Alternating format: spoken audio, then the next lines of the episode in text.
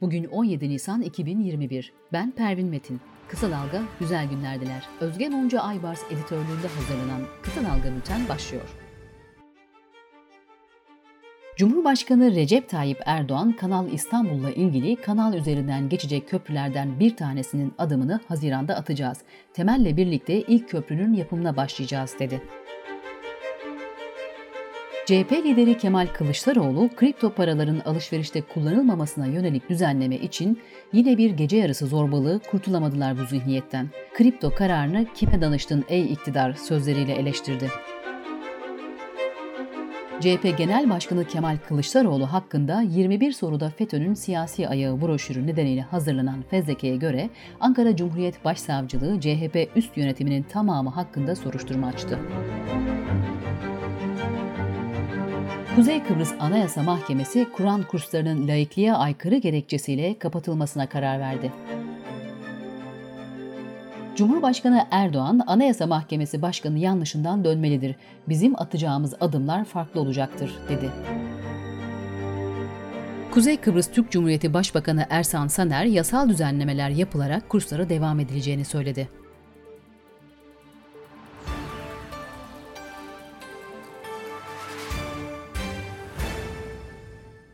Görevden alınan Anadolu Ajansı eski genel müdürü Şenol Kazancı bir hafta sonra Varlık Fonu'nun yönettiği Türksel'e yönetim kurulu üyesi oldu. Şirket, Kapa Yönetim Kurulu üyesi maaşını 56 bin TL olarak bildirdi.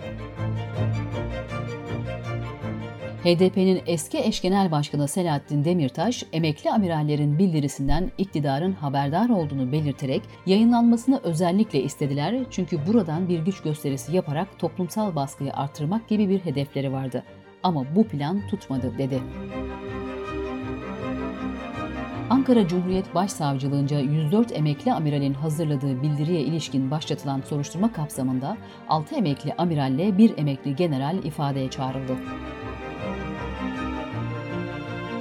Malatya Yeşilyurt Belediyesi'nin çevreye duyarlı bireyler yetiştirmek projesi için Almanya'ya gönderdiği 45 kişiden 43'ünün geri dönmemesiyle ilgili soruşturma kapsamında bir vali yardımcısı ve iki müdür görevden alındı.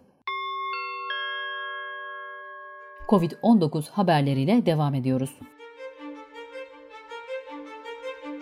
Covid-19 verilerinin derlendiği Worldometer internet sitesine göre salgın sebebiyle vefat edenlerin sayısı 3 milyona ulaştı.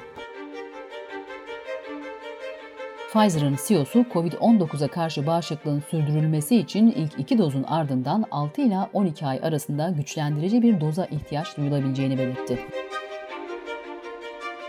Ankara Dışkapı Yıldırım Beyazıt Eğitim ve Araştırma Hastanesi yoğun bakım sorumlusu Doktor Erkan Dayanır, vakalar patlamış durumda. Şu anda yoğun bakımda boş bir tane dahi sağım yok dedi. Almanya Başbakanı Merkel, koronavirüs salgınında durumun çok ciddi olduğunu ifade ederek hükümetin hazırladığı yasa tasarısına milletvekillerinden destek istedi. Sırada ekonomi haberleri var. Merkez Bankası Başkanı Şahap Kavcıoğlu 128 milyar dolar tutarındaki rezervin akıbetine ilişkin iddialara yanıt verdi.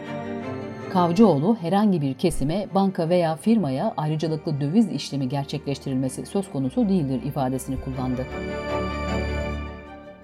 Kripto varlıkların ödemelerde doğrudan veya dolaylı şekilde kullanılmasının önlenmesine ilişkin yönetmelik resmi gazetede yayımlandı. AKP Grup Başkan Vekili Mahir Ünal'ın pandemide hükümetin halka destek amacıyla 60 milyar TL'lik harcama yaptığı iddiasına DİSK'ten itiraz geldi. DİSK, hükümetin pandemide sağladığı sosyal destek 60 milyar TL değil 6.5 milyar TL'dir açıklamasını yaptı.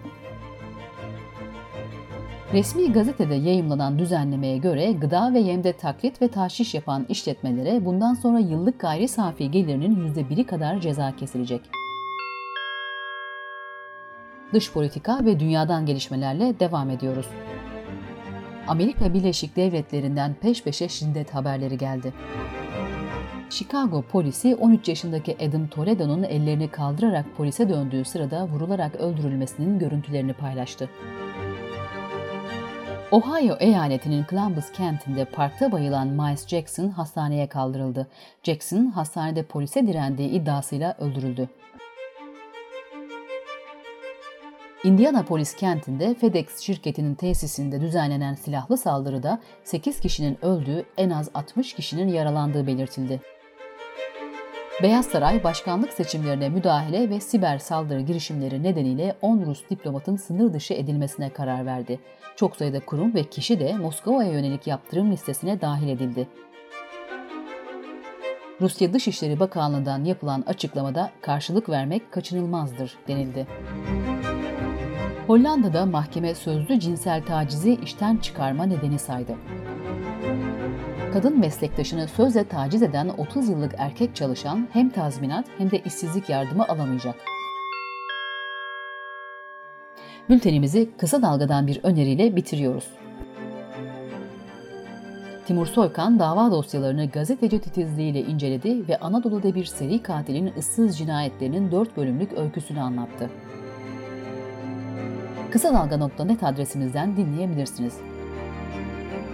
Kısa Dalga'nın podcastlerini Spotify, Apple, Spreaker, YouTube, Google Podcast platformlarından da dinleyebilirsiniz. Gözünüz kulağınız bizde olsun. Kısa Dalga Medya.